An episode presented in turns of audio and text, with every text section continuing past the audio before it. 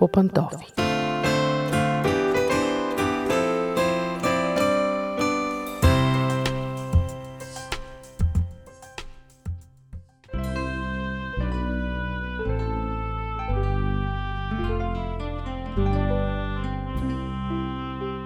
Здравейте, уважаеми слушатели! Аз съм Мира и сега в предаването по пантофи ще си говорим за това как родителите пишат сценария за живота на децата си.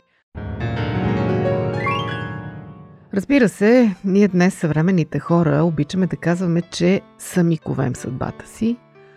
Идеята за това, че някой някъде нещо е писал и ние трябва безропотно да се подчиним, отдавна се е стопила и в общественото съзнание, и в личното. Да, има много суеверни хора, които смятат, че това или онова им се е случило независимо от тяхната воля – има неща в живота, които не зависят от нас, разбира се, но все пак, дори вярващите хора знаят, че Бог не пише съдбата им сляпо и че те сами вземат решенията за живота си, правят свой избор. Обаче, все пак, оказва се, че нашите родители по един или друг начин предварително са написали, казано в кавички, много неща от живота ни. Тоест, начинът по който сме възпитавани, средата, в която сме израснали, моделите, в които сме участвали, примера, който сме видели, всичко това залага основата на бъдещия ни живот.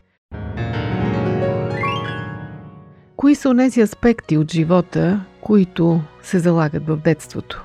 Хубаво е да ги знаем не толкова, за да обвиняваме за нещо родителите си, а по-скоро, за да не допускаме грешки със своите деца. Например, Самооценката, отношението към собствената външност, към талантите, възможностите си, към своята ценност и значимост, вярата в собствените сили и така нататък се залагат в детството. Дали вашето дете ще се обича, казано най-общо, дали ще има здраво самочувствие, дали ще има реална представа за себе си, дали ще държи на себе си, зависи от това какви модели залагате вие. Или пък навиците в общуването. Това дали вашето дете е отворено към другите, обича да доставя радост на другите, да прави подаръци, да е дружелюбно или обратно. Не отстоява себе си, не желая да общува, не проявява интерес към живота на другите. Това отново го залагате вие с отношението към него самото, отношенията помежду си в семейството, въобще модела, който предлагате пред него. По същия начин доверието към света или обратно недоверието се залага от родителите. Когато пред едно дете постоянно се повтаря, че хората са лоши, че на никого не може да се има доверие, че всички са измамници, много ясно, че и той един ден ще повтори същия модел и също няма да изпитва доверие към другите. Не винаги това е най-доброто. Много родители го правят в инстинкта си да предпазят децата от грешки, от злоупотреби от страна на други хора, но и стигането в крайности в тази посока всъщност ги деформира. Освен това, определенето за това, що е мъж и що е жена, се залага още в детството. Децата наблюдават своите родители, ролевите модели, които те играят, какво означава да си майка, какво означава да си баща, какво означава да си съпруг или съпруга, какво прави един мъж, какво прави една жена. Всичко това се залага в семейството. И деца, израснали в объркани отношения, много често имат и объркани представи за ролевите модели един ден. Изобщо моделът на собственото семейство се повтаря много упорито в моделите на семействата, които децата един ден създават. Семейство, в което бащата е бил отсъстващ или пък прекалено доминиращ и агресивен, по чуден начин сякаш се преобразяват и възкръсват в семействата на синовете един ден.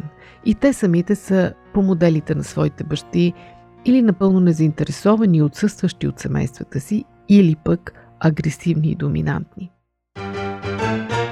Животът събран в едно интервю. Живот – джобен формат. Вие слушате Радио 316. Продуцирано от Световното адвентно радио.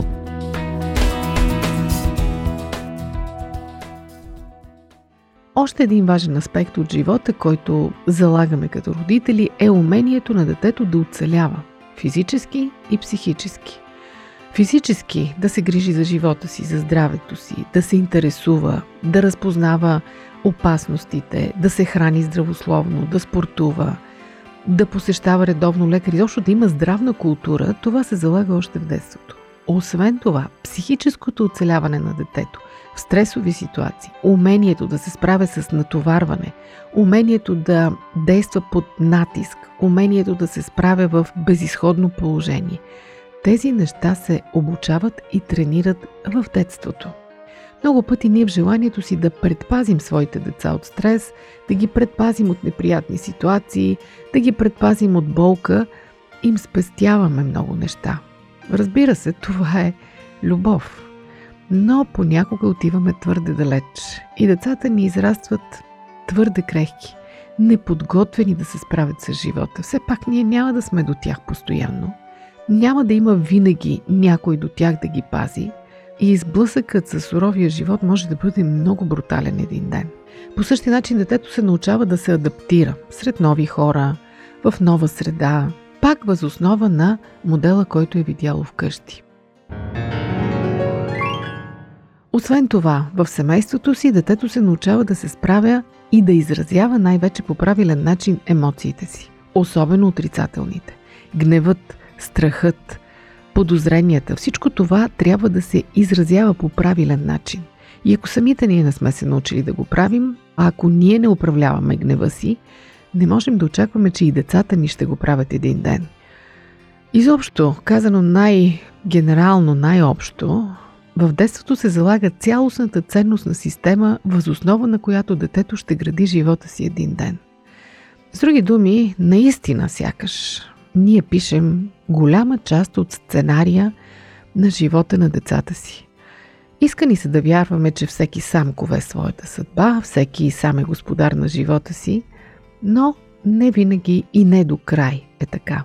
Понякога нещата заложени в детството, особено тежки травми, са непреодолими. Понякога цял живот се борим срещу неща, които са ни усъкатили в детството.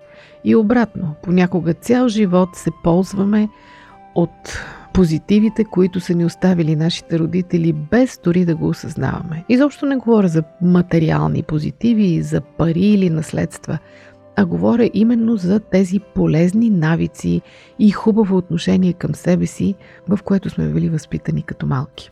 Тоест, Нашите деца не са просто едни сладки хлапенца, които ръсят симпатични глупости, на които ние се смеем, които ни разтоварват психически, които ни радват.